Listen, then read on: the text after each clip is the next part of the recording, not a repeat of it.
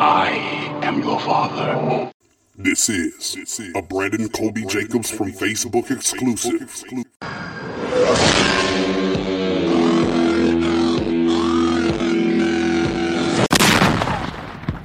And you'll see why 1984 won't be like 1984. Touche, my nigga. Touche.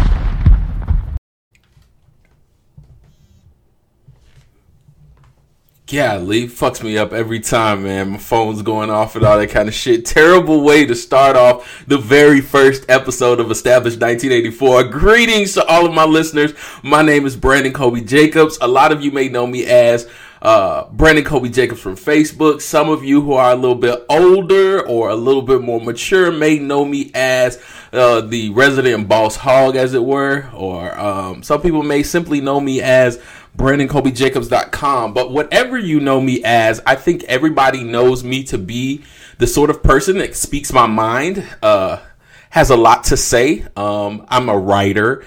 I'm a I'm a poet, obviously. Uh, you know, do a lot of uh, public speaking, love community service. Um, a lot of people will know me as a member of Iota Phi Theta Fraternity Incorporated. So I am. I I don't think that I'm unique in any real way beyond um, a willingness to be transparent. And what I want to do with this podcast, this podcast, the Established 1984 podcast, is kind of give you guys some insight into the things that I enjoy. Now, the things that I enjoy are a variety of things. Those things can be, you know, anything from books to uh, movies to video games to pro wrestling um, to just kind of entertainment or just kind of concepts about politics and social issues. I, I, I pride myself on trying to be aware of what's going on in society in all different sorts of facets. So I'm excited to talk to you guys about a variety of topics, but obviously I think a lot of people who will initially come to listen will be coming for some of the entertainment aspects. And on my first episode of Established 1984, um, you're going to get an opportunity to listen to one of the people that I have tremendous respect for from the music and entertainment industry. His name is Keith Kennedy.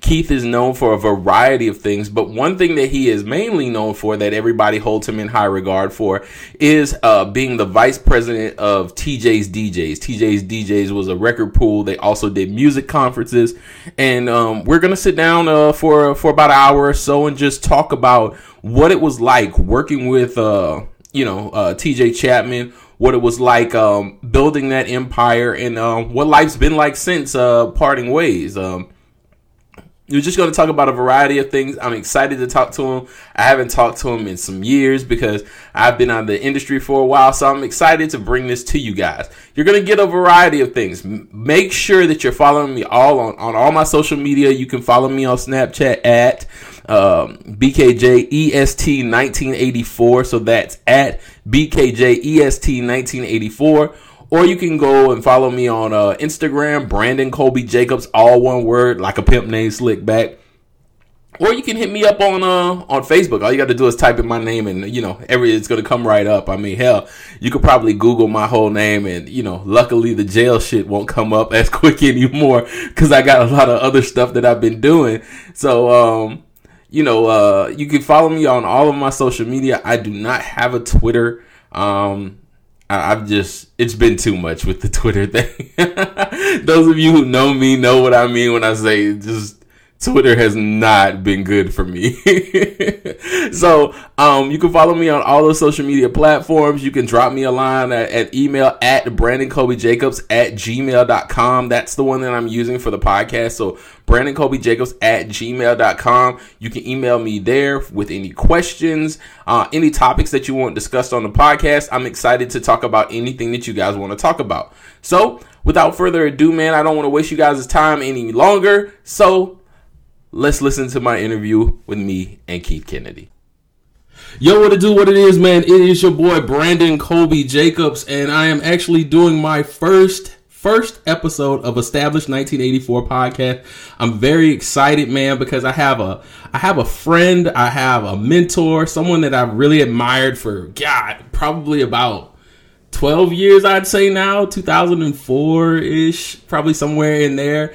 I mean, he is a Jacksonville native. At the time that I met him, I met him. Oh. I met him in Tallahassee, Florida, and um, I, I mean, he just was uh he was so helpful to me in the early years of my uh my career in the industry, and, and I'm so proud to have known him all of this time. I'm proud of everything that he's accomplished. Um, from uh, being the co-host of Two Minute Warning, uh, he'll talk about uh, you know life working with uh, T.J. Chapman and T.J.'s DJs. He's the author of the Money Making Manual mixtape. Uh, so we're we're in the mixtape manual, excuse me. Uh, problem solver, 24K consulting, and motivational speaker. I have Keith Kennedy on the line. How you doing, Keith? Man, I feel a lot better, man. I, I feel very impressed you did your research. Facebook is an amazing thing, dude. All right. yeah. Actually, I'm a professional here. All right, that's cool. We take it to that level. Hey man, you you know I came out of the, you know I came out of radio before I came to y'all. I was uh I was carrying crates on Lil Boy, who we're probably gonna get to at some point in the in the interview, man. So you know. so I, I guess the biggest thing that, that that a lot of people don't understand about the music industry is they see a lot of lights and glamour and glitz and they see all these artists and things like that. But I think a lot of people don't really have any kind of uh, con- concept on what it takes in order to make everything run, and that for all of the creative, uh, you know, you know, people out front who are singers and dancers and things like that that they see on television. There are hundreds of thousands of people that are making those things happen behind the scenes. They're the ones executing the business deals. They're the ones making sure that the artist lights stay on, that the band is paid for, um, that music gets broken, that records get worked, that DJs are doing their due diligence to move records, tracking BDS spins, all sorts of things. And, and Keith, you've really been a part of a lot of things as it relates to that, and we're going to get to all of that. But first, I, being a Duval native, I want to I want to talk to you a little bit about your your upcoming your upbringing. So tell the people a little bit about where you're from, like what side of town, what side of Duval you represent, because you know we all represent some side or another, and what life was like growing up in Jacksonville, Florida. Oh man, life in Jacksonville. So I moved to Jacksonville when I was three years old. Uh, my father and my mother uh, met at the University of Tennessee, and uh, he wanted also uh, was doing his graduate work uh, after he graduated from Syracuse. Met my mother, moved down here to work at Jacksonville University, um, and he was an Upward Bound counselor. Um, that program went on for I want like almost 50 years, and they just defunded the program uh, as a side note. And talk to the congressman and the mayor or whoever. Make sure you talk to them about um, you know financing our programs to help educate our kids, man. And, Absolutely. uh, that's a side note. Hundred percent. No, I totally about. agree with you, man. That's that's something that that that that, that my fraternity too talks about, and I know you're alpha, and we'll get to that as well. Um, probably have a good little conversation on that too. But um, I mean, I, I- truly believe that that that that we're in a, a very difficult time right now, a very challenging time where you know, with everything that's happened as it relates to the election and whatnot, you know, a lot of people, uh, a lot of people aren't paying attention to what's going on on a local level and on a state level, and these programs Uh-huh. like Upward Bound are, are, are tremendously important. Exactly. So, the, and for those who don't know, Upward Bound program is a program to help. Uh, I won't say disadvantaged youth. I would say cats that like from first generation college uh, parents. You know, Right. uh, who, who whose kids are just not going to be the first generation to go to college. You know, those type of, uh, of kids will come through. Was an acclimation program. And what's good about it is that, you know, because sometimes, you know, there's certain curves when you take it to that next level that you're not really prepared for. And Upward Bound was that, that mediator that helped them adjust properly to, to college life. And, you know, it was a great program. A lot of minority kids and upper, uh, upper, upper moving kids were a part of it. And, you know, coming up in that program, it was good because my father, as you know, was an educator and my mother was smart as well. So through that, you know, I used to go on road trips with college kids, and I'm like, you know, a legit. you know, Right, right, right. Like, you know, I was super freak was hot. You know, we used to go to, the, to Walt Disney World. You know, I used to go to computer labs for fun.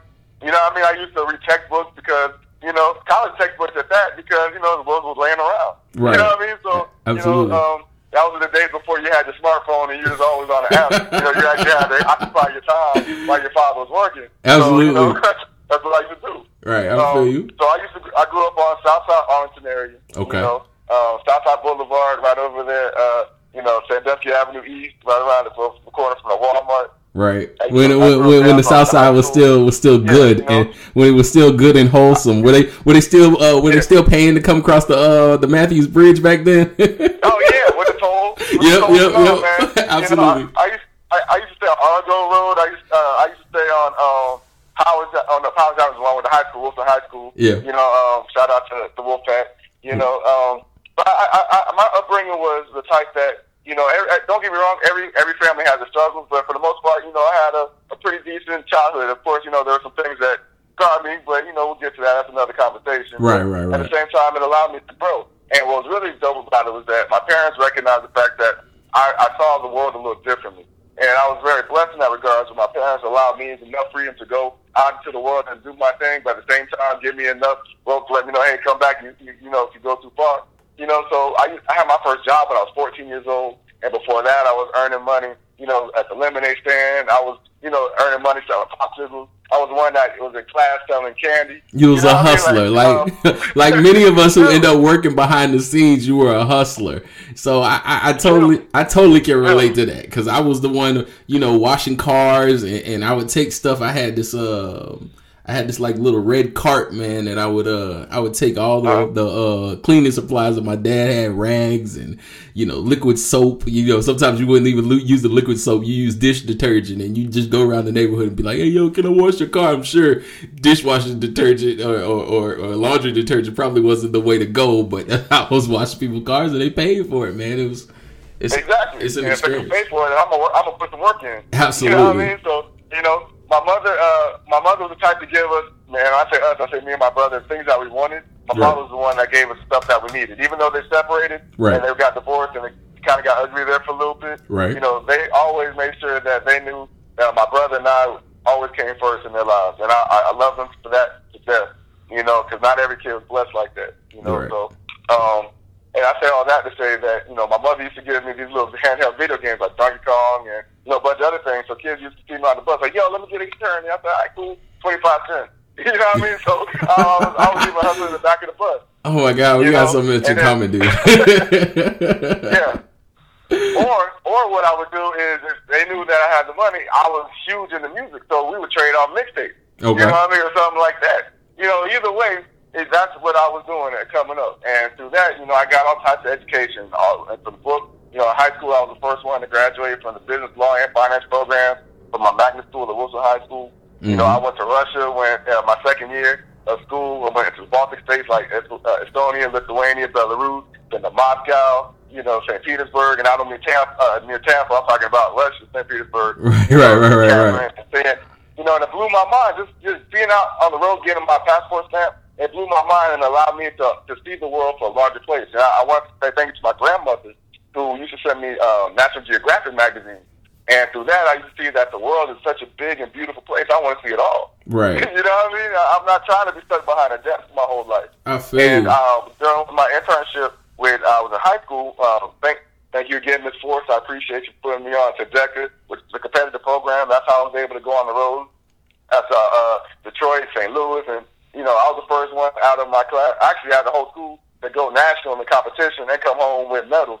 You know what That's I mean? crazy, and for man. me, it was easy. And you got to keep in mind, like this is this is the the the the early to mid '90s that that, that, that all of this Right. is going on for you. So so this is amazing. So I, I I you know from a music perspective, I gotta ask you because you brought it up that you would trade off mixtapes and things like that. When did you first get a love for music? Is there a first uh is there a first album that you that you get uh, that you're listening to? All like right, is there so- something like that? So I crack jokes uh, with my people around me, and they laugh at me sometimes. Not at me because I, I don't tolerate that, but laugh with me, and you know appreciate my my idiosyncrasies. Right. Like my mind is a jukebox. Right. You know, it's like I have, always have a soundtrack playing in my mind. Whenever I'm walking down the street, I, ha- I hear some type of soundtrack. You know what I mean? I have a theme song when I'm walking, or if I'm working on something, like I have to have music to keep me focused. Right. And for me, you know, growing up, I, I really uh, like take this back to my parents. You know, my mother used to play Beethoven uh, and put headphones over her belly when I was inside of her. You know what I mean? Like that used to calm me down. You know, uh, but at the same time, my parents, uh, like I said, when they met, they were in college, like graduate students. So Right. we used to have house parties all the time. So even before I could walk, I would be the one at the house party greeting everybody that came into the house. You know what I mean? A little, Right. uh, you know, not, what do you call it? The, the, the automatic rocker. Yeah, You know? yeah, yeah. Definitely. It is before I could even walk. So music has always been a part of me. Like I can't do things or anything in life without music. And I I felt like you know, music has always been with me. It's all to me, it's like breathing. You know, I always have to have music playing if I'm working. Like even when I'm like, for me, if you mention certain records or certain uh, albums, whatever, it takes me a flashback because that was my soundtrack for that time. Like you know, the time that I used to have to cut. Uh, it was when my father wanted to build character with me. We used to have these shrubs that grew up to about ten to twelve feet, and I, that's no exaggeration. Like, and then he would say, "Hey, you know, I need to go out there and cut them." I'm like, "Hey, what about you?" No, uh, I have to watch your brother. I'm like, "Oh man, so he's trying to make a man out of me. All right, see how that goes." So now I'm sitting here out here chopping all this wood, but the songs that I was listening to at the time was Digital Underground, Okay. Sons of the P. You know, um, I was listening to Ice T, uh, Original Gangsters. You know what I mean? That's what I'm listening to as I'm chopping down wood. And even uh, since I grew up in, in a white school, my first seven years, Right. one time at Cracker King Elementary, you know, I was exposed to rock music. So I used to listen to Metallica, Guns N' Roses. Know, I used to love Megadeth covers. You know what I mean? Like the artwork was just beautiful to me, even though it was kind of crazy, but it was beautiful to me. Right, right, You know, right. oh, am I allowed? Am I allowed to cut? Cause I, Nah, I, man, I, you good. Go ahead, man. We all good. It's All all cool. good. Cool. You know, so I used to listen to all types of music, and then you know, in the household, even when we're cleaning the house, doing chores, you know, doing homework, my mother had jazz music playing. You know, that was the first thing we listened to when we wake up in the morning on Sundays. You know, uh, my pops would turn on some jazz records, uh, or turn on to some, you know, like neo funk type cool stuff like the Crusaders. You know, or you know, Earth, Wind and Fire. Of course, Parliament. You know, when we wanted to turn it up. You know what I mean? It's, Right. I, I was so exposed to so many different styles of music. I was blessed, bruh. See, and that, that's the blessed, amazing things about you know? about black families, man. Is just having that having that music. Like music is a part of of the very essence of, of black culture, and a lot of people don't understand that, man. Like like because my life story, I mean, you know, it's very much so like that. I'm I'm probably like nine or ten around the, the mid '90s. You know what I'm saying? But even even with that, like my parents. You know the Jackson Five, Michael Jackson, Stevie Wonder, all, all that kind of stuff is what we were listening that. to. Talking And- to the kid life, you know what I mean? That, Yeah. was, that was mandatory. Yeah. Uh, Michael Jackson Thriller. I remember the album cover. Open it up and that man is chill out, laid out. Like, oh man, that's Nah, you remember the you remember the, the one before that, the Jacksons, where they had the, their like I think it was their last their last group album, and they were all like it was like a Oh, blue cover, and they all of them were on the front, and he had the one Yeah. glove and It everything. was big.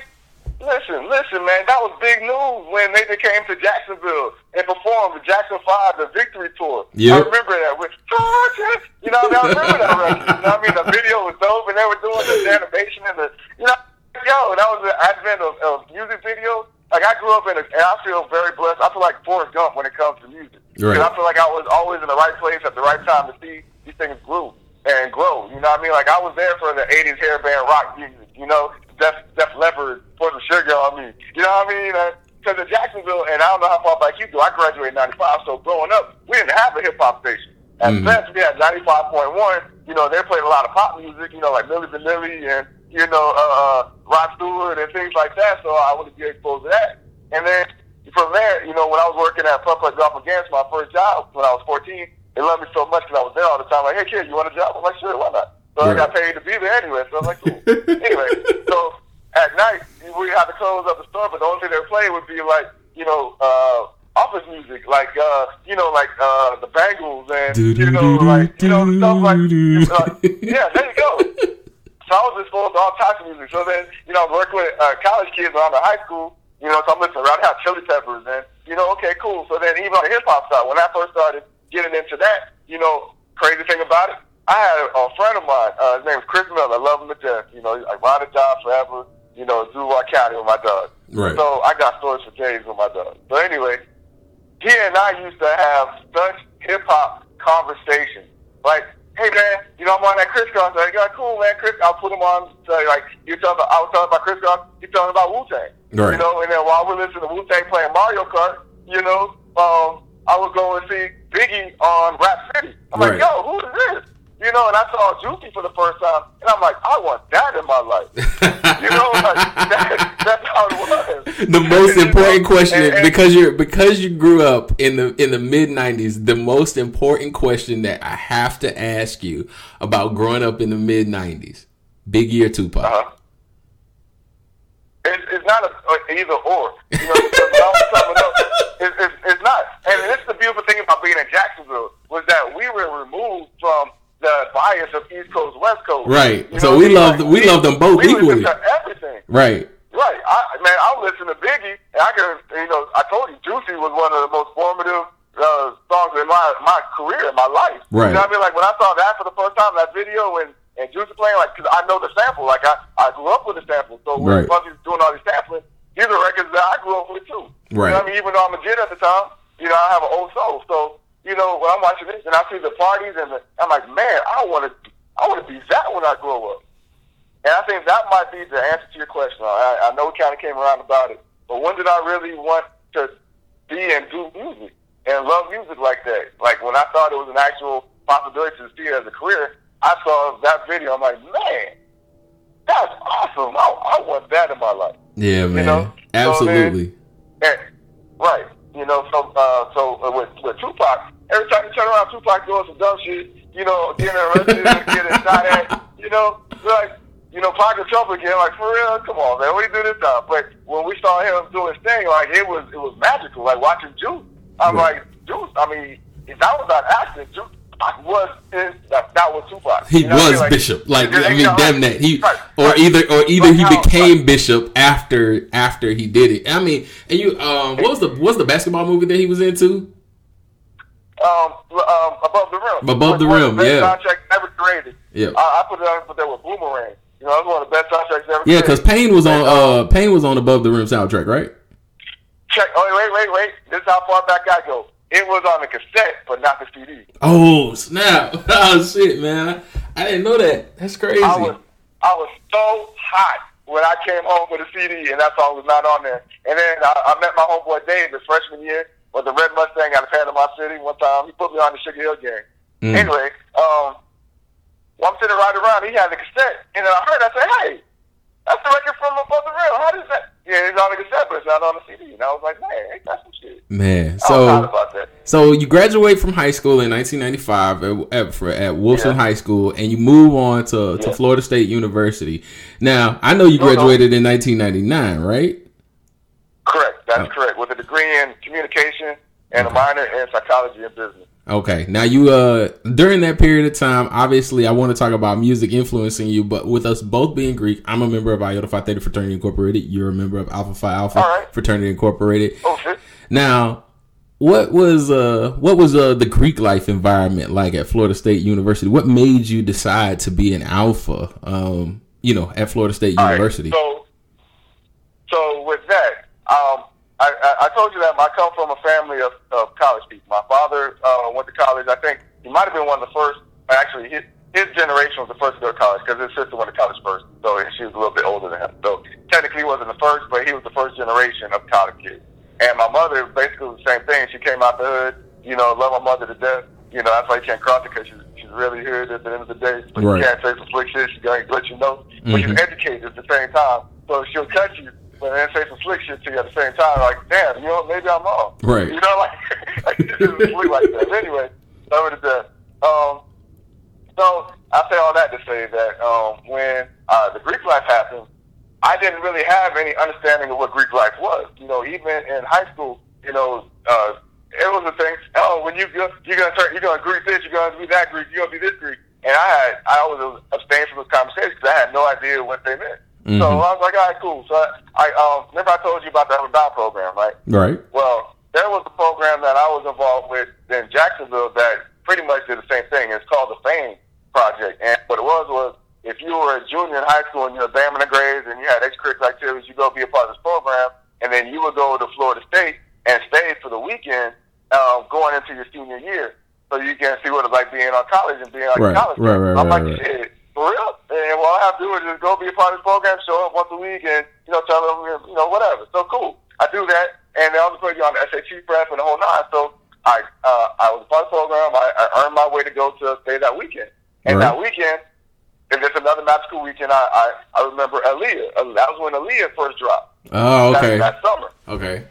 So I went to the uh, um, the, uh, the the flea market, and that's how I met DJ Bad Boy Okay. who was bootlegging uh, uh, cassettes at the time, who later became part of the, the record pool and made a gang of money uh, selling uh, music overseas and all that, and ended up having to do some, some time for doing the same thing dirty. But Right. that's another story. He's out. Love my man. Good to see him doing the thing. Anyway, so during that program, um, I had met Wayne Wes- Wayne Messam, who happened to be an alpha, but was also one of the counselors. Like he was my personal counselor. And I was like, damn, this dude's cool as hell, man. And, you know, come to find out he was play ball, so he was number 89 for Florida State. And at the time, the reason, one of the main reasons I chose Florida State, truth be told, I love the football program. And, you know, Hey, man, we- we all- man. we all love- You know, we all love up, schools like that, yeah. The truth, man. And I wanted to go to school that was close enough to Jacksonville, so I, if I had to go back home, I could. Right. But I also wanted to be a far enough away from me to live my life. You know, so and Florida State was right down the street, and it's still, you know, all my criteria, and it had a great football team. You know, Okay. And uh, another side note to the side note, what they asked me in orientation, do you have any questions? I said, no, I don't. I know all my classes. I'll figure that out. Well, how do I get my football ticket? well, you are a huge football fan. You you're one of the few people I know that is extremely dedicated to the Jacksonville Jaguars. Where that that was Yeah, never something yeah, that I bro. could find myself Yeah. the capacity Yeah, to that's do. another conversation. Yeah. Business. Right, right, right, right, you know, right, right. We didn't take the Jimmy finally, so maybe it's a good luck charm, and you know we'll turn things around and start the next season. Definitely, But uh, definitely. I, I, I digress so many times off the point. But uh, going back to your original question. So for me, you know, uh, Wayne Lanscombe showed me the ropes when I got there, and I just thought that that was really big of him because, you know, like I said, junior to high school, and you idolize Florida State, and now you see cats that you you, you watch score touchdowns at a game on TV. You know what I mean? Now here to to look out for you. I felt, and being a big brother, this is the first time I felt like I had somebody looking at me. I thought it was kind of cool. Right. This is what it feels like being a little brother. Right. So then, you know, fast forward, you know, I go through my senior high school, which is the truth. I had a great time. You know, I tell you stories about that sometime. Okay. And then, um, including the time I built Adventure Landing, I, I was actually out there with the first part of a pirate crew. Oh, okay. tag and all. Okay. Uh, and I helped build the water park. I was actually in the Bobcat with moving some men around and the whole nine. Was dope. Shit, man, But, you uh, did a little bit of everything. Have to, man. How are you gonna know what you want to do in life if you don't try things? right. Absolutely. I totally So- agree. Right. So, uh, fast forward. So then I graduate, come to Florida State, and then I'm walking around campus, and then Wayne actually recognizes me in the union and says, "Hey, Q, man, how you doing?" I'm like, "Yo, this is cool as fuck, man." I always thought that was big of him to reach out because he didn't have to go out of his way to make Right. sure I was straight. You know what I mean? Even after the program. So ever since then, you know, I found out that he was an alpha, and then, um, well, my freshman year, you know, freshman at Florida State. I, uh, what school did you go to, Brandon? Well, I kind of bounced all over the places. I'm sure you know. Uh, did a little bit of community college. Uh, did a cup of coffee at Florida A&M. Finished from the University of North Florida. All right, so at Florida State, you know, I, I I come from uh, the, the era where there were only so many of us at Florida State, but there was enough of us to feel comfortable, but at the same time to know that we were still somewhat, uh, our numbers weren't as strong as others. Does that make sense? Right, right. No, I, I've, I've I've obviously been on uh, on FSU's campus, so I'm familiar with the climate, like what you're talking about. Right, right. But all of us were cool. Like we, we all had like our own network and all that. So as we progressed, you know, I saw cats that I came in with are now turning into alphas. I'm like, damn, I was that was my my next door roommate freshman year. You know what I mean? I was in that cat's program. We were in the same program together, and everybody started doing Greek life. So I realized, well, damn, if they could do it, I could do it. Right. And you know, all right, cool, something cool to try out. So then uh, I went to an interest meeting, and they said, hey, if you want to be an alpha, come to this meeting. Well, not really. You know, you know how it goes. Yeah, right, right, right, right. You know, It's on yeah, you to so, make the uh, move. right, right, right, right. You know, so uh, I talked to a couple of cats that I really knew that schooled me to the game on how to, you know, how to uh, show my interest Right. and learn more about the organization and realize that the alphas to me were were best fit for me. You know, Okay. first of all, service of all, you know, we shot transcend all. I mean, it's, it's a beautiful thing. And plus, was the first. Uh, plus, was a bunch of brothers that were in the same kind of situation where they were a minority and the majority population, and you know they stuck together and did some great things together. Plus, I recognize some of the alumni and, and frat brothers and, and, and previous chapters like Martin Luther King and Jesse Owens and Thurgood Marshall. You know, all Mhm. cats that I highly respected coming up. So I was like, all right, cool. I tried out, and then uh, as I was going through the process, I realized that it was something I truly wanted to do, and I, I came up across Fall '98 with 15 of the my I'll say lifetime friends, believe it or not, and it, it tripped me out. And we had a plus one too. You know, our story, our life history is a little different than most, but we have 15 plus one, and I love them all to death. And you know, I, I personally feel like I wouldn't be where I am today if I didn't go through that process. right. But the funny thing about all of that was I did it late in my career because of the way it worked out. So I didn't really cross till like my senior year, technically. Right. You know, but through all of that, I was already working in the music industry. Okay. So for me, I was working, and like one of the rules was you can't go out, you can't listen to music. And I'm like, oh, oh, I, gotta do my job, bro. I don't know. so I, they had like the fuck you, mean, dog. I, I was allowed to listen to music at work, but just not when I was out, eh, you know, earning my stripes. Oh man, they did. You know? Man, I like I swear to God, that pledge and shit, it, it can be so fucking over dramatic. It's like, are you serious right now? Like, man, I can't walk on the grass. What the hell is going on yeah. around here, man? That's the quickest way to school. like, right? Yeah. So, but so even though I wasn't supposed to listen to music, right then that soundtrack to me was Jay Z. You know, that was when Big Pimpin' uh, right. came out just a little before, a little after that. Was that Hard Knock Life Volume One? Uh, is that Volume One? Life. Hard Knock Life came out, and I said, "Oh my god, what the fuck? Right. This is amazing." Yeah, I mean, like, I mean, there were so many hits off of that off of that album, man. Rosa Parks and you know, Clemini, and I, and man, dog, I just, yeah, that was that was a great time. So tell me, so tell me a little bit about your your start in the industry. I mean, how do we how do we get from what whatever it was you're do you were doing while you were in undergrad uh-huh. to TJ's DJs? Like, what is that process? What's that? Right. What are those steps to that? So, so before I answer that question, I, I must ask you: Do you believe in divine intervention and you know a divine pathway, or you know, like you're you're dedicated towards a certain way Right. no, no. I, I, I agree. I believe in that hundred percent. Mainly because and you you've met Roger. I mean, you know Roger, right? Yeah. My my former business partner yeah. in New Blood. That's my dude, man. There is yeah, no way on earth that Roger and I would cross paths, build a relationship that is now, you know, a 12 year, 12, 13 year friendship um, if there wasn't such a thing as divine intervention, you know what I mean? Because right. we we come from two totally different worlds. So I totally agree with that. Yeah. All right. So uh, in my journey, I have come to understand that everything truly does happen for a reason, and I feel like if you're on a certain path, you know, you will walk it, and you will find certain, you know, pivot points. Mm-hmm. But at some point or another, you will find your way back on that path. Right. Does that make sense? Yeah, absolutely.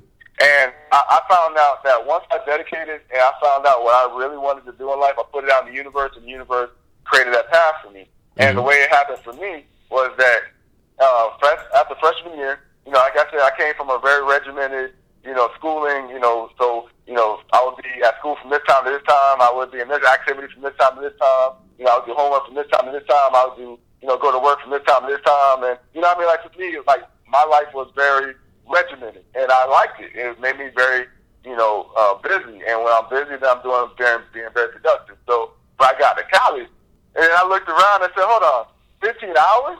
Right? That's all I have to go to school for? For real? man, damn! Right? So I, I, I explored everything I could possibly do freshman year. I, you know, I don't say that I was like pissy drunk and all that. You know, I've had my fair share of times. I was later in the life, mm-hmm. but you know, for the most part, I just enjoyed being a college student for the first time. And, you know, I took time to find myself and enjoy in that. But the problem was that uh, in high school, I didn't really have to study. So when I got to college, I didn't think I really had to. Right. So my grades kind of were like okay and not what they should have been. Right. I, you and me both. You and me so, both. Right. So my first semester, I ended up with a 2.45 GPA coming from, you know, 3.2, 3.4. You know what I mean? In high school, like that was nothing. So I said, okay, game over. I, and I was I had a great time my first semester. Now it's time to get back to the booth. So I busted my child second semester, came out clean. And then by the time my second year rolled around, I was really trying to figure out what I want to do in my life. I said, all right, sophomore year's coming up. Now it's time for me to pick a track. You know, because that's what college is really about, finding your track, finding your voice, finding what you do. So uh, my second year, I was like, all right, I, what do I want to do?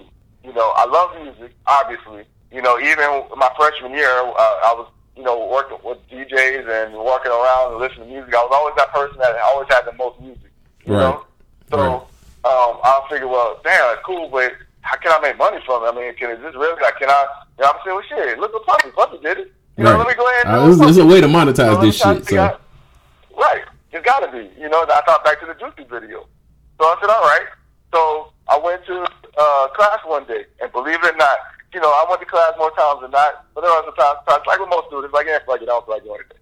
But today, I actually went, and this guy gave a speech, it was a speech class, about the music industry and how he was an artist and his trials and tribulations with it. My man was Cool V. Okay. And uh, down down in class, cool V on the street, and he and I went to him. I said, man, listen, you know, I, I, I hear your story, and it was dope, man. You know, there was some highs and lows and all that, but you know anybody in town that actually does good business? You know, I would love to. I can, you know, sit down with him, maybe, you know, figure out some things, and, and you know, work with him. So I said, man, it's funny you should ask. Man, I know this one dude. He's looking for an internship at a record pool. Said, man, what's a record pool? Well, look, I, I think you tell him. He'll tell you. So give him a call. He's looking for an intern. So I'm like, cool. So then I call him up. Say, hey, you know, my name's Keith. Know, yeah. Uh, so uh, my name's TJ. You know, um, I said, I hear that you're looking for an intern. Is that true? So yeah, man. Why don't you come meet me um, over at the office? So I said, cool. So and you know me, I come from a business background. Like I said, I graduated business law, finance. You know, Mr. Decker. You know, all day, every day. So I Right. handle business directly. Right. And he's like, nah, man, shit, just come on over, man, you straight. I said, cool.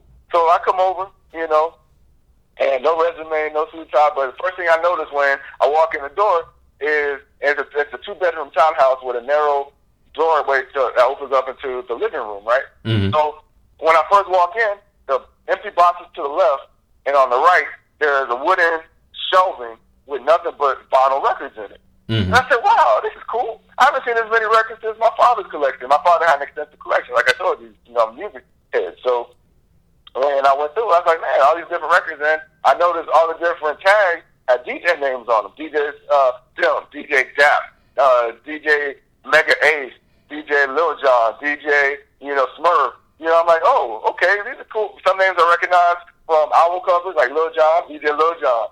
You know, I've seen some uh, from DJing at the Moon, you know, DJ Dim. You know, some that, you know, on 90.5 at the time, DJ Dap. And, you know, people out in the streets, Maxwell and whatever, right? Right. I'm like, damn, all right, this is cool. So then I sit down on the couch, you know, we start chopping up, and, you know, he said, hey, excuse me real quick. And I, I said, yeah, what's up? He said, you smoke? And I said, no, I don't, man, but shit, it's still free, you know? So then he opens up, smokes a bowl in front of me, we start having a chopping up conversation. So I'm like, well, shit, all right, I like this environment already, you know? So um, I see he has a gold plaque on the wall from So So Def, um, volume one or two. And I remember because I bought that album. That's the one with my boo on it. That was that song that came back. That song before that crushed it. Right. And I have, I have another personal story on that record too. I was, you know, thinking about that one. But Okay. another story. Um. Anyway, so I, uh, you know, I chop it up and he tells, tells me what a record pool is. And he tells me basically what a record pool is is a collection of DJs that get their music from a centralized location that the record li- the record label send to in exchange for information from the DJs. So the record pool serves as a middleman, and the DJs benefit because they don't they can pay one flat rate and get a bunch of different records that they would normally pay four or five dollars each on. Right. Um, or, you know, in exchange, all they got to do is give up the information like, hey, this record was shit, this record was terrible, you know, I played this record with this, you know what I mean? But in the form of feedback on the chart. Mm-hmm. The record labels are happy because now they know uh, a better understanding of which direction the records are. Is it a good record? Is it a bad record? Should put money behind the record or not? You know, and that's what it was for. So that way it's a cost saving measure at the end of the day. Mm-hmm. And that's what a record pool essentially is. Okay. So I'm like, cool. He said, would you like to be an intern? And what? And I was like, hey, why not? You know, that's what I'm trying to kill. Why not? You know, it's something that will get my way in. And you know, I learned that Puffy went. I was an intern, so I was like, well, shit, I should be an intern. and now and that's how it began. Oh Okay, man, man, oh how it will begin. Oh how it will begin. So you you you begin as an intern with TJ's DJs, and I mean, obviously, I, I've I've been blessed to have the experience to have uh, have worked and interned through. I think um how many did I do for you guys? Probably four. Maybe it was maybe it was either three or four. Talking about the conferences? Yeah, yeah, yeah. about the? Yeah, yeah, yeah, yeah. Okay, you would would you like me to build to that? Yeah, yeah, yeah. Go ahead and build to that. All right, so I'm working as an intern at TJ's DJs. Now, this is TJ's DJs at this time. First off, TJ has a bald head and glasses. You lying? I don't believe that. I kid you not. Bald head glasses, you know, and he uh, did side work working computers um, for the state. Now that I believe I because I knew I knew he was a, I knew he Yeah. was a tech nerd. Yeah. Right. So technology and computers was always easy to him. Right. All right. And so with me, my job was again, it's a two bedroom townhouse. One of the rooms is his personal residence, and then the other one is where his son stays whenever he comes to town. So his bed is there, but it's also where the, the office desk is. So I used to make phone calls, calling record labels, pretending like we're this big record pool, sitting on his son's bed in a tight two bedroom townhouse. telling him to send it to Suite A instead of Apartment A. You know what I mean? Things like that. Right. You know, but he always told me, say, if you project it, then people will believe it. Right. That's all right. Well, all right. I guess I didn't learn my first lesson.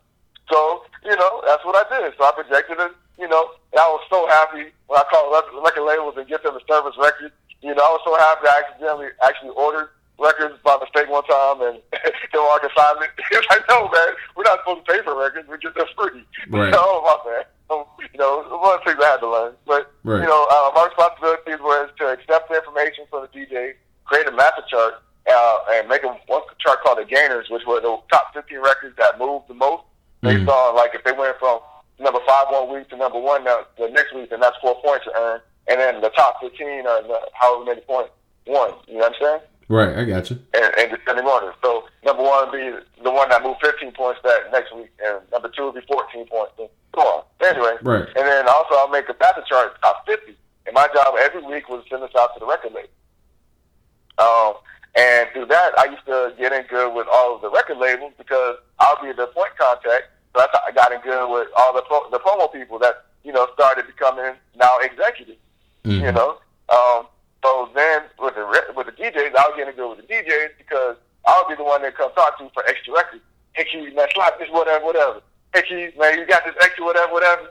Hey, man, my shit got stolen, man. You got this extra, whatever, whatever. And I'll be that one, you know, what I mean, to make sure everybody got straight. Mhm. Then I'll be the one that'll package up the boxes and send them out to the other DJs that are out of town. That's how I got in good with Lil Jon. DJ Smurf and moved on to Ying Yang Twins and Collipark and the whole nine. Gotcha. You know, not to mention the DJ and producer in his own right. Um, you know, DJ is, is yeah, I've had a CD cover, DJ Smurf uh, on Itchy Bomb.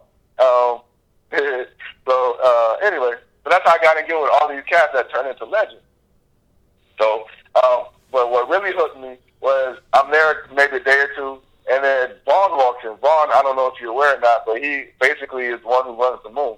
Okay, And yeah, moon yeah, at the yeah. time and still is is the crown jewel of club life in Tallahassee. Absolutely, hundred percent. If you come 100%. to Tallahassee, you will have a moon story or two. I mean, there's no way around it. Yeah, You know, I, I've and got mine, and it is uh, it is uh, Yeah. homecoming 2004. Yeah, everybody that comes to Tallahassee has a moon story, and I'll be proud to say, uh, forward, we established a lot of those moon stories with our event, but um, we, that that that's fast forward. But let me get back to the present time Mhm. story. So um, with me, um, Vaughn walks in and he's like, "Hey, you know," uh, Keith's like, "Keith, this is Keith. You know, he's working with me now as an intern. You know." Uh, I say, Vaughn, nice to meet you, whatever, whatever. And that was when he was Mega Ace, he was doing production work and DJing, and Mhm. DJ Ace and the whole nine. So um, when he left, you know, I was like, okay, cool. So then later on that Wednesday, the, the following Wednesday, you know, going to the moon on Wednesday is the thing to do. That's when it was college party, when it was an actual college party. Right, You know, you had to have a college ID to get in. right. So when I, I as I'm walking in, you know, I just say, hey, uh, with my homeboy Andrew from Brooklyn. And say, hey, Drew, man, uh, it was my, my man Vaughn. I just met him the other day. I just want to say hello to him real quick before we go stand in line. So I was like, hey, we start walking over. So, hey, kid, come on inside. He opens the gate for me. I said, oh, cool. you know? Me and my man Drew got in the code free that night. And ever since then, I was off and running. hmm I was like, okay, I think I found what I need to be doing. Right. But the thing that really stuck me, the one that, that you know, I drank the Kool Aid and I've been rocking with ever since because of, was Miami Impact. hmm Oh my gosh, that was that was spring '98 ish. That was when uh, they had the Hard Knock Life tour, and with uh, DMX, Ja Rule, Right, right. I Um, remember that. I went. I went as a yeah. freshman in high school when it came to Jacksonville. Right, right. Well, that tour, the last stop was in Miami for Impact Music Conference. Mm-hmm. Impact Music Conference set me on my way. TJ took me to our first music conference, and, and that was really my first time being in Miami. And we had such a great time while learning and still being able to function and handle business. And oh man, it was a whirlwind. You know, you ever seen like uh, those movies where the, the, the main character goes into the, the whirlwind and it turns around, starts spinning, and the whole room is spinning around, and they're just like so happy. Yeah. That's how I felt. Everyone went, there was somebody I recognized. Like, oh shit, that's DMX, that's Breakfast. DMX. yeah, you know what I'm saying? What's up, dog? Like, oh man, this is awesome. You know, I'm Yeah, walking down, I see Lil Jon. Man, what's good, man? I'm the one that has the records. Boom, boom, boom. Hey, what's up, bro? Blah, blah, blah. You know, run into uh, Prince Paul. You know what I mean? Like, oh my gosh, Prince Paul, man, you one of the best producers ever. You still good, you're man? still super passionate at this point. Like this, feel me? I- you a haven't become fan. jaded yet. you know, with my head cut off. And this is what Top of Detroit just dropped. Right. You know, this was No More Playing just dropped. So that was fire in the street. You know? And then I'm just running around like, man, this is amazing. You mean I could do this as a lifestyle for my for life? yeah, I could do this. I could do this as a career. Yes. Yes. And I was hooked after that, man. I met Jay Z that weekend. That was the first time I met Jay Z. You know? I'm gonna tell that story real quick. no, I actually, we actually got to we actually got to keep moving. I want you to talk about how do how do oh, you Oh, guys get to TJ's DJs? How how- does that happen? Alright. Where you decide that you're gonna do do the music conference piece? Like where where does that all sync Alright. up? So, so since I know we burned up a lot of time on background story and all that, and forgive me. Oh, don't worry, we're gonna do this again. We're gonna do this again another time, and we're gonna get all of that in too. So, all right, so I'll give you the truncated version real quick. So the conferences came about because, and this is what I feel, when we started going to music conferences like Impact, we realized that music industry conferences are a great way for you to network, be able to find out what's the next thing popping, and be able to really, you know, have everybody in one particular room. So you, this is where you cut your deals for the year. Right. You know, and it's because at that time, this is before, you know, we can uh, face chat people and uh, Yeah, digital people digital hasn't become you know, what it is yet. Yeah. Right. So the only way you got good with people was first was, was on the phone. You know, you taught them how to be superior. You Right. know, and then on top of that, and I'm not talking about you like you just had to cool, like you had to have your business on the phone. Like that's the only way that people will fuck with you just by the tone of your voice and how you handle shit. You know, and then they met you in person at a music conference, then you locked in for life. That was always our motto. So, um, the music conference is doing well, and then fast forward, the music conferences really stopped doing for Impact. Um, but at the same time, our game was getting stronger uh, in the music industry. You know, at this point, we were uh, one one of the pioneers of the record pool, and at the time, record pools have such pull that if you did a record pool, then you know you were the shit. And at the time, when we first came in, when I first came in, we were like young bucks to the old heads of the record pool. Right. But by the time you know the the uh, 2000s hit, like the late 90s, early 2000s, we became oh we became we grew in our own right. Right. So then we became leaders of the community, and mainly because and, and I'll give TJ all the credit in the world. He had a lot of foresight and vision with technology. So like we were one of the first people to do MP3s for DJs. Mm-hmm. You know, we were the first ones to do CDs for DJs, and they laughed us out of the park for you know doing these type of innovations. But we told them like, listen, first off, if you don't change with technology, you're gonna die. You'd be like a dinosaur. Mhm. Second, in Florida, you don't play vinyl in strip clubs, and strip clubs how you break music. Right. You know, and then uh, in order to put it on CD, we would have to do the MP3. So this is when the technology age just started started cresting. You know, the record industry really didn't know how to adapt to it, but we were one of the first ones to do that. Right. So as a result of that, we became more more powerful, and then because of we were, the, how quick we were able to turn records around, now all of a sudden records that were telling people are going to be the shit become the shit. Mm-hmm. So now we're starting to get more traction, and you know, independent records will come holler at us to get the records heard. You know, uh, Master P wouldn't have a program until he came to holler at us. You know what I mean? Like it was, it was, you know, started moving up the stats, and, and, or as Jay Z would say, taste and weight. Mm-hmm. So um, when the con- when the conference came about, because we had uh, branched off and wanted to start our own record store and record label as well as a studio called a Wild Style. Mhm. And with Wild Style, we moved TJ's DJs in the same building, and Wild Style became Blessed Dead Total Chaos. You know, that's how we launched our, our artists. And um, for whatever reason, uh, for another story, because I know we're trying to keep track of time, uh, it didn't work out. And, you know, the, the label ended up going its own separate ways. But because of that, then we had to focus on the record store and the studio. And the record store was one of the first record stores in the whole area that was South End. Through that, we gained a lot of political pressure. Right. And uh, we became basically the one to go to for the industry throughout this whole region. Right. And I, we kept that into political contacts, and now we're moving up in the world. That's how I ended up going to the BET Awards, the first BET Award out in Vegas, Right. because of the of the store. Um, so the store started popping, started started doing well. So now we're getting all this traction from different record labels and through the industry because of the promo work that we're doing. So then, because of all that, we're starting to catch like, well, damn, why don't we start doing a conference? And we we started. We did the first one over at FAMU called the Urban Music Conference. We had Lil Jon come and speak. We had Tony Mercedes special a Grammy. And what year was speak. this? Um, we had uh, this was 2000, Okay. Okay. the year 2000.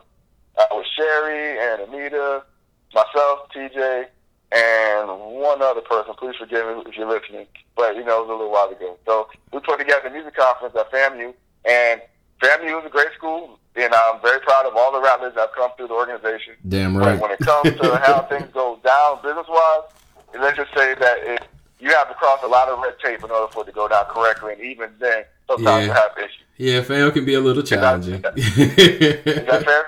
Is that fair? yeah, that's fair. That's fair. Is that a fair statement? Yeah, that's a fair Okay. statement. It, So can, it can be a little challenging. We that, right. So we realized that we can't do it at a school. We have to do it in a place that is a lot more conducive to our way of life, our culture, and in terms of music, and a way for us to control the crowd. So Mm-hmm. then we're like, all right, cool. So then that's when we go back to our roots with the moon, partner up with the moon that provide the venue, and we said, all right, cool. So now we're going to start doing an event where we one reduce a lot of the beefs that were happening in the area because everybody was griping about undercutting DJs and you know this person disrespected me this and you know I'm gonna see them in the streets that you know like all right cool let's get everybody in the room and hammer out these issues because we had that type of pull because everybody fucked with us because of all the different bases that we touched.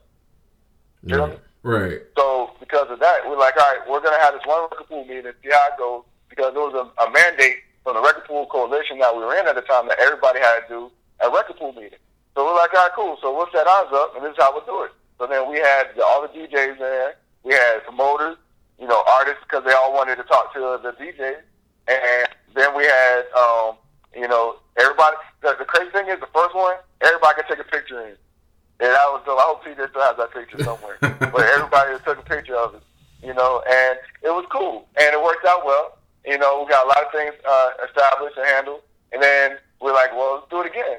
So then we're like, all right, cool. But we wanted to do it separated enough so we could build up. But then, you know, so it doesn't really stack up on each other. So we started doing quarterly. And the one after that, you know, Big Gipp came, told, told us the secret behind the music industry was, was God, gold, oil, and drugs. I never forget. I love to. You know? Oh, Uh, man. So Big Gipp came to speak, and that to me that was dope because I was a huge Goodie Mob fan. Right. You know, that was the year that um, my man David Banner had a big red Mississippi jacket on. You know, and was driving out his truck and doing production up and down the road. It's so it's so You know funny I mean? that you that you bring up David because the first time that I meet David is in your office. yeah. and he's and he's such a character. Like like a lot of people don't know how how fucking playful and joke like a jokester he is because literally Uh-huh. like because I was still I was still a novice in the industry when you were like, hey, I we like I, I don't even remember exactly how we met. It probably was through Roger. Um, because Roger Uh-huh. was annoyingly, you know, aggressive when it came to trying to get you guys' attention and stuff like that. So I'm almost Right. certain that that's Patrick, how it was. Don't forget Patrick. Yeah. Well, Pat was Pat was a little bit later. Like, bro, we met Pat. Right. Pat comes probably like like a year and a half later. But what I what I specifically remember, and I will never forget this, is that the first time that I met David Banner, he scared me because he was standing behind the door when you told me to come in, and I walk in the door, and then he pushes the door closed, scares the shit out of me, man. Like, but that's just the that's just the type dude he was. And I was like, what the fuck is going on? Because because you know, like I didn't even totally know who he was. And you know, like, uh, Right. like, so th- that was my that was my interaction with with David. So I can totally attest to he is he's a great person, full of energy. Uh-huh. You know, a wild wild personality. I'll I'll say it like that. You know, for all of the intellectual stuff that he is now, when you when you see him all over the place, he is he a wild nigga. Like you know. No. I think uh, the best way to describe him is an intellectual gangster. Yes, yes, Like, have fun. yes, absolutely, hundred percent.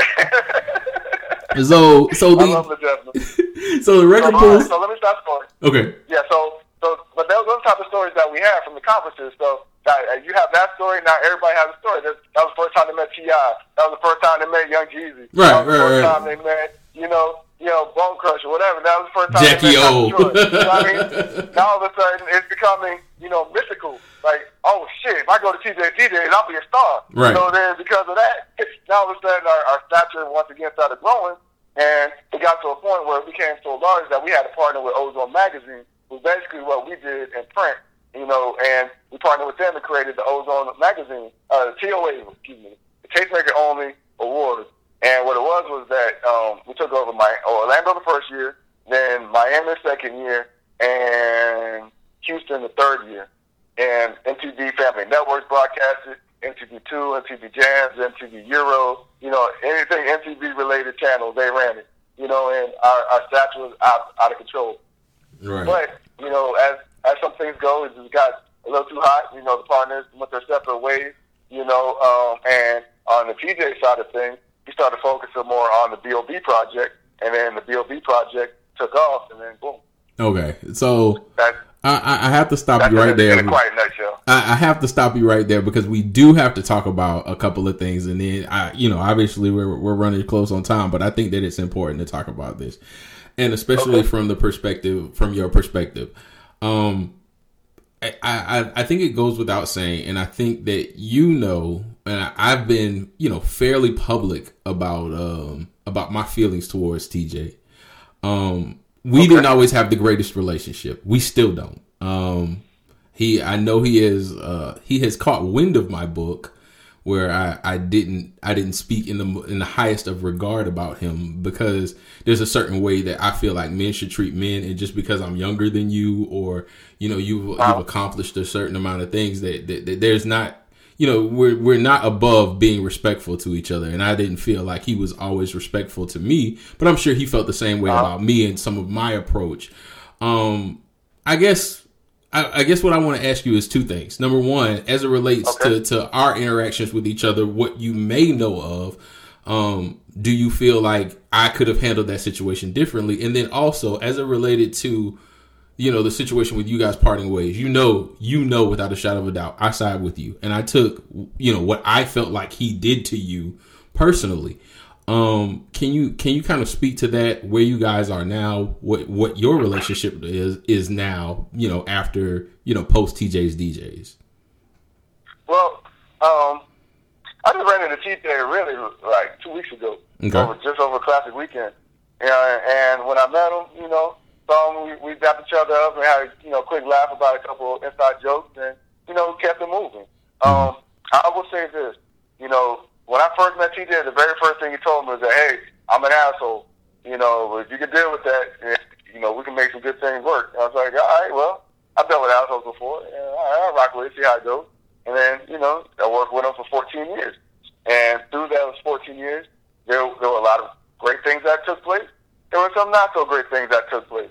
You know, but at the end of the day, I'm in the place that I'm at for the reason that I am, and there's a reason why. So I can't really say, you know, the things that I went through with TJ were for the better or for the worse, but I went through them, and you know, he and I are, are cool.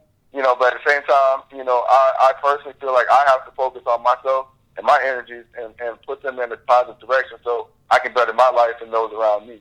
And that's mm-hmm. the only thing I can focus on. And, you know, I- I'm grateful to TJ for the opportunity that he presented to myself, you know, and, and but I also know that I put in a lot of time, effort, and work to make, you know, the empire happen as well. And, you know, Mm-hmm. so be it. I, if nothing else, I have some great stories out of it, and you know, I, I'm still here, kicking and alive, and I have no, and I, I'm fulfilling my destiny. That's something I can focus on. Right, and I, I guess I guess it's always important for me to address that, and that's something that I always wanted to talk to you about because when I heard about that, I was out of the industry. Like I, you know, I had pretty much gotten out and had had gone the route of getting the regular job and that kind of stuff. And I took that very personally because when when he did that to you, I had a flashback of the day that I that I first met him and he was sitting in a gold like a gold sedan. I think it was a Sebring or something that he had. And Yeah, I extended Sebring. my I extended my hand to shake his No, no, hand. no, no, no. It wasn't a Sebring. I had a Sebring. He had um the 300 Okay. with the the 300 class. Right. Something was there. But I, I went to shake his hand, and all he did Huh? was play on his phone, and he would not make eye contact with me. And you know, my father was my father was a certain type of was a certain type of man. I mean, he was a man that I respect. I respect now to this day, and oh. that that left a, a sour taste in my mouth. You couple that with the fact that we were young kids. You know, Roger and I were young kids, and Roger was the sort that let's just let's just do what he asked us to do, that kind of stuff. And I was like, nah, we businessmen at the end of the day. And I knew I rubbed him the wrong way the day that he came to us and asked us to promote for something, and I asked to be paid uh-huh. for it. Ever since then, And, we and had a what? problem sorry. and I asked to be paid for it. And and after that, we always seem to have a problem. Like I was not his favorite person. Anytime I would come in the office, he would he would have to speak to me, you know, stuff like that. And he would wait until I was gone and say uh-huh. stuff to Roger about, oh, you know, does he have to come up here? Did, did you need him for something like that kind of stuff? And I just thought that, you know, like like that. I didn't respect stand that. up for yourself? Right, exactly. like, like I'm TJ Chapman. I'm fucking more important than you. It's like, no, you're not. You a nigga just like me. But you know, like that. That you know. So when he did that to you, and you had done so much for uh-huh. us and our team. I mean, you're the reason why New Blood really was what it was in a lot of ways. I mean, there's a lot of people that contributed to us, so I don't want to, you know, belittle anybody. I mean, there's people like rest in peace, Skipper Chuck, who literally gave us our first shot. Oh, my Lil Boy, Oh, mom. yeah, bomb bomb. You know the original bomb bomb. Like I mean, I feel like that's the bomb bomb even before Bigga Rankin. But you know, whatever.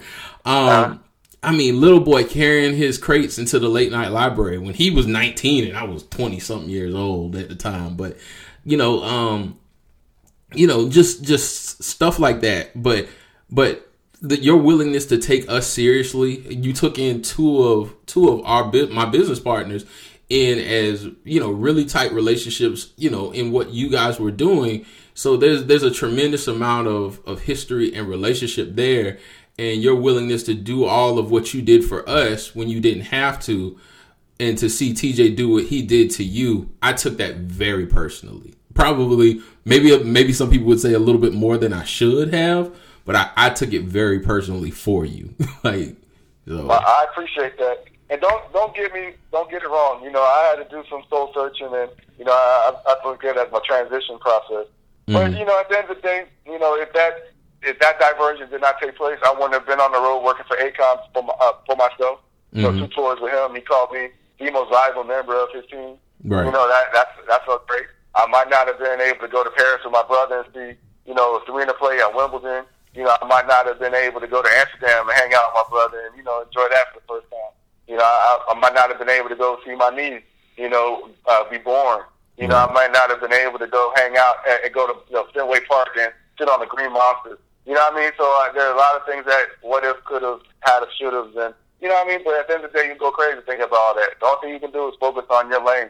And right now, I feel very blessed to be in a situation where not only do I have the knowledge, the resources, as well as the connections, I have the ability to be anyone and however I want to be in life. And if I focus on that, then I, everything else is stuff falling into place, and I'll, I'll be all right. Right. I'm good. You know what I mean? Like right now, I'm working with DJ Lil Boy. We just came off of a community event, Hype of the City, the third year in a row. You know, and what's good about it is that we're providing opportunities for young adults and kids to be able to get on stage and do their thing. And I don't, uh, you already know, if kids don't have outlets, then they get bored, and when they're bored, bad things happen. You know, so we allow these kids to use the stage as a way of staying in school, as a way of uh, making money for themselves, as a way of understanding like this is a business and this is how you need to treat yourself. Right. You know, and they, as a part of the program, they have to be in school. They can't get in trouble. You know, can't be on drugs, can't be out on the corner. You know, they have to go to the studio and put work in. You know, before they even come on stage. Right. So they treat it so seriously. It's to the point now where we had a high school dropout, and now he's back in school. Right. You know, we have Good another one that, um, yeah, right. And now we have another one that you know he created his own T-shirt business with his logo. You know, and he's making enough money where he's about to go to TCC at the top of the year. okay. You know, and you know things like that are a blessing to me. And you know, we we was covered by ABC, CBS, the Democrat. You know, everybody showing love to it. You know, to the point where the schools love us so much they just basically, you know, figuratively give us the keys and let us do what we need to do because they know that the kids are gonna have a great time. It's gonna be a safe environment, and at the same time they're gonna learn something. And you gotta love that. Oh, and we're making a fundraiser for the school too. You gotta love that. Cool. Well, before we Uh, go, in the meantime, oh, go ahead. Go ahead. No, go ahead. I, I was gonna say also too, you know, we're still able to do overseas tours. You know, set up Australia runs. You know, set up going overseas. You know, uh, my man just came back from Jamaica. We set up a residence in Costa Rica. You know what I mean? So we're we're making moves, and we started to launch an online radio station today. You know what I mean? So it's just uh, right out radio hashtag. Yeah, Right yeah, Radio. yeah. I was about to say, well, what's the, what's the, what's the, what's the radio You know? station? Yeah. Okay. okay. you know, Okay. not to mention the strategic partnerships. We got him DJing at Universal Studios. You know, he was uh, the head DJ for One Spark in Jacksonville that had um, over 300,000 people there. Yeah. You know, he, yeah, I mean, we're doing our thing, and it's, it's, it's a beautiful thing. And Is he still working with Pain uh, too? Focusing on ourselves and our project. Is he still working with Pain? So he's working with Pain, but he's in the same situation where you know he was working with somebody for so long, and it became very clear that at some point or another you're going to have to build on your own brand. Right, That's I what got he's you. doing. You know, there's, there's no, you know, there's love there. Don't ever get twisted. You know, he and, and T Pain basically grew up together as brothers. Yeah. You know, um, and there's, there's a lot of love still there. But at the same time, Lil Boy realized that he has, he wants to build his own reputation and his own name and his own brand. Yeah, and, he's what he's been a brand a long time. Like even even from when he was doing the teen parties back in 2004. I mean Right. that that was that was building the brand within itself, and that grew and it grew and it grew through through blazing and and all of that kind of stuff. And I think that there was maybe some Right. years that were taken off and focusing on helping T Pain, Faheem, if whatever you want to call him, advance his advance his career. So I, I could totally understand Right. that. So I, I guess you're correct. I should say reestablish stuff because after being on the road for ten years straight, at some point or another, when you built a brand for so long and you let it go for ten years, is when you come back, you have to reestablish it. So with that, we end up DJing at the fair. It was the first time we've ever had a DJ at the fair. I got my man walked in on that. You know, it's just we're just building such high quality and a high strong uh, quality of name again, and it's, it's a beautiful thing. And we have some other things on the horizon for 2017. It's, it's going to be awesome. Okay. You know, uh, we're doing the Capital City Classic at the end of the year. You know, what I mean, this is it's, it's, it's, it's a lot of love, man. You know, I'm very, I feel very fortunate that he and I, going back to what our very first uh, conversation, you and I, I mean, serendipity, and being with him, working with him is serendipitous. I just happened, like you said, you know, if, if whatever happened, me and TJ would never have had a chance to, to do this. And I love where I'm at. I love doing what I'm doing, and you know, whatever it is will be. Say la vie, as my father likes to Right, right, right. you know, and and the only thing I can do is focus on myself and continue building myself and and supporting those around me. Right. So before we go, and I, and, and Keith, I want to thank you so much for this opportunity. We definitely got to do this again because there's tons of stuff that we missed. I mean, talk like I want to talk about, you know, uh, you know, Homecoming 2004 when T.I.'s Urban Legend comes out. I, I want to talk about, Oh, you know, some of the interesting interesting moments that have taken place in uh in the conference history man. Um you know some of the crazy things that i know that we both both seen just kind of living and residing in tallahassee you've had the opportunity to kind of interact in the pat nix era um so those are things that i'm sure Oh, we'll man, talk yeah. about again at, at a later date. But before we go i've got four questions for you. You know it doesn't have to be too terribly long. Just just kind of give just four things that i think are valuable for an industry personality or, or professional like yourself that that people might want to hear a perspective from on you. So the first question is who provided you with the greatest piece of advice in life and what was that advice? Mm. And I, I and, and it's hard for me to say that because I receive advice from all around. You know, I, I read a lot, so I read Forty Eight Laws of Power. okay know, um, th- there's so many different advices that roles in that. You know, I get advice from every little situation. Um, anything that sticks that sticks out to you from one person lately, yeah i mean that's cool Lately, lately, lately, lately, I would say that the one piece of advice I've gotten from Lil Boy himself, DJ Lil Boy told me, man, you know, basically that in order to change your life, you have to focus on your life, and that's what I'm doing. You know, and, and for right now, that's something that is my main motivating thing is changing my life by focusing on my life, and that's what I'm doing. okay So that's what I'm doing. Okay. The most slept on artist in your opinion and why? Left on artist. Mm-hmm. What genre? You say what? What genre? Let's go with hip hop since people are probably going to connect you mostly with hip hop. Um, huh. I love Big Crit. okay. Okay. I can I respect do. that. I do. You know, like that that dude is magical, man. Like you know, when he gets on the record, man, it just kills it, dog. And and the thing about it is that he makes what do you call it, soul soul hip hop, soul Right. music. Yeah. You know, I don't know exactly. I don't want to top up his brand terms or whatever, but you know, when he comes on the mic, man, he just has a way of just making you just vibe. And he's the closest thing he reminds me of Outkast. And I, I just always loved that hip hop with a purpose with, that you can ride to. You know what I mean? And that's one of the reasons why Outkast is one of my favorite groups of all time. right. You know, um, I, I, I love them. That, that's my soundtrack to my life. Cool. Going all about the way back to Southernplayalistic. But Cadillac music. Indeed. Okay. Number three, people, uh, who's a person in the industry that you admire and why? I admire a lot of different people for different reasons. You know, I love Diddy um, for showing me the power of an internship that you can start off not getting paid, but still get the best benefits in the world. Um, I, I, I have so much respect for Sean Carter as well as Jay Z, but Sean Carter in particular. Mm-hmm. Um, I, I love the way that I know what you mean by that. you know, um, Beyonce's killing it on the on the business side of things. I love how, of course, she's Slade. You know, uh, she kills it. Okay. Um, TJ, you know, TJ put me on and schooled me to a lot of different things, and without him, you know, I would not have had a lot of experiences that I did have, and I'm thankful and grateful for that. You know, um, let's see. Yeah, I, I see a lot of. I've learned one of. I, I, this is what I've learned in life. You know, you can learn one or two things from every situation, everyone you ever come across. How to do it right and how to do it wrong. And when you go ahead and see the situation and you figure out what you like from that situation, you take from that. And you leave the stuff that is bullshit or is negative behind because that's stuff that drags. And if you hold on to that negativity, you'll never be able to float. You'll never be able to rise because you have all these rocks in your back. Okay. Or if you want to take it to Erykah Badu, you could be a bag lady. You know, not be able to get the bus. definitely, definitely, definitely. so my final question to you is: If you had to write uh-huh. the words on your tombstone, um, you know, the words that are going to define how you're remembered by by everybody on this side after you're gone, uh, what would you write? What would you want them to say? Hmm.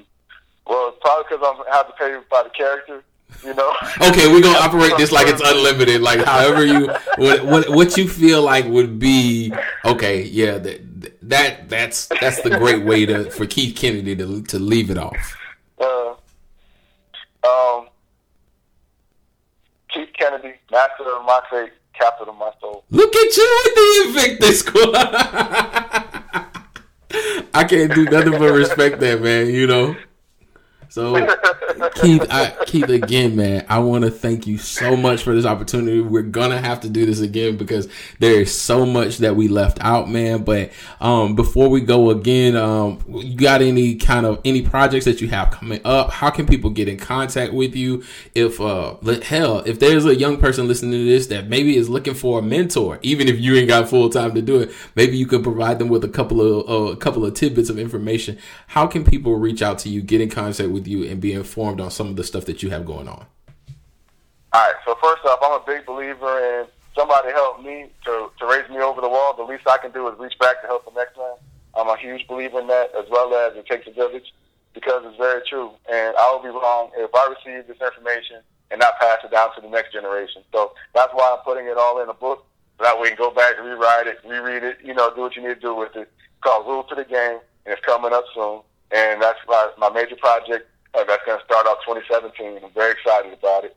Um, and I also have College Days Swiftly Pass, which is going to be coming out as well, which is kind of like a semi-autobiographical tale of my exploits coming up in the music industry. So really excited about both of those projects for 2017. Also working with DJ Lil Boy, um, LB uh, Productions, man. We're doing some great things, especially with these, these kids and uh, helping them understand that there's a better way. You don't always have to be a rapper or a trapper in order to make money, but you can also do a lot of different things behind the scenes. So, you know, it's a beautiful thing.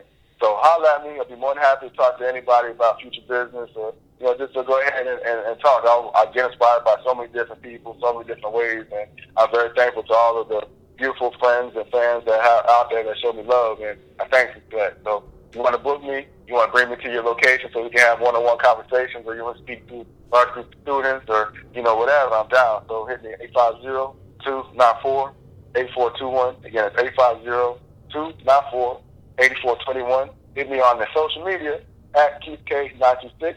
Again, Keith K926. And I thank you, Brandon, for allowing me to be on this call with you. Um, I, I, it was very exciting of me, uh, to me when you wanted to speak to me. You know, I've always valued your hard work and the way that you come up in the game and, and taking these lessons and, and, and maximize your opportunities. And it's a beautiful thing. So I appreciate you letting me be a part of it. Thank you so much. Keith Kennedy, guys. So there it is, man. I mean, the first episode is in the books, man. I hope that you guys gained some knowledge about the music industry, got some insight on what it was like to be a member of the music and entertainment industry in the late 90s, early and mid 2000s and what it was like to be at those music conferences. And of course, uh, Keith and I will continue to talk. Um, I'm sure we'll have plenty of interviews in the future just to get an opportunity to sit down and discuss some of those things in far more intimate detail. Like I was saying in the interview, there's some things that, that, that we did not get a chance to really talk about and really delve into like the experience of the 2004 homecoming and uh, TJ's DJ's the music conference tying in with all of that and urban legend T.I.'s what I personally think is one of his best albums uh, of all time. Um, just uh, what that experience was like being a part of that energy and getting some perspective on some of those great stories that I'm sure Keith has to tell. So we'll definitely come back. We'll get an opportunity to discuss those things again but this is just a sample of what established 1984 is going to be about it is about honesty, transparency. It is about keeping it real, keeping it 100 because we didn't sugarcoat shit. I mean, you saw me say how I felt about TJ and Keith spoke on how he felt about him. And those are the type of people that would be on a podcast like this. They want to be the I want the sort of people on this podcast that can uh, be transparent and honest about how they feel about things. Don't try to run from it uh, because they're concerned about what uh, what the public eye is going to say or how they feel. We're just gonna keep it a buck, you know what I'm saying? And so I'm excited to to bring all of this to you guys. I appreciate anybody who has taken the time out to listen. Again, if you um if you're listening to this podcast, please go follow me on all my social media platforms uh, Instagram at Brandon Kobe Jacobs, Snapchat, uh, BKJ EST 1984. Just type in my name on Facebook. I'll come right up because shit, I'm popping. Ah. Um, you can hit me up on there. Um, all of the SoundCloud stuff, obviously, it'll be SoundCloud.com, and all of it will be Brandon Kobe Jacobs because I mean, that's just how I roll. So you'll be able to get this on SoundCloud. You'll be able to get this on Instagram. No, I'm sorry, Galley. You'll be able to get it on iTunes. So you'll get an opportunity to be able to get it on those two platforms. If there's another platform that works better for you, um, if there's something that you know that uh, other listeners may uh, gravitate towards, please feel free to shoot me a line. Hit me up on my email, BrandonKobeJacobs at gmail.com. Give me some perspective. I'm looking to learn. So if sound quality needs to go up, let me know. I want to know what you guys think. If you have questions, if you have comments, if there's a topic that you feel like I should address, I'm here for it. I'm here for anything that you guys want to do because at the end of the day, I'm presenting this to the world in an effort to try to, you know, excite you guys and give you guys a perspective from from my point of view. So, thank you guys so much for listening to the first episode. Get ready for the second one because uh, Mr. Bamit Girl will be on the second episode of Established 1984. That's right. We'll have Grand Prix on the second episode of Established 1984. Until then, Keep it all the way a buck. Keep it all the way 100. And just remember, I am your boy, Brandon Kobe Jacobs from Facebook. Nigga, please say the Facebook. If you can't say the Facebook, don't say it at all. You say the whole thing like a pimp named Slickback. You say it all together like a tribe called Quest. Holla at me, nigga. Peace, guys.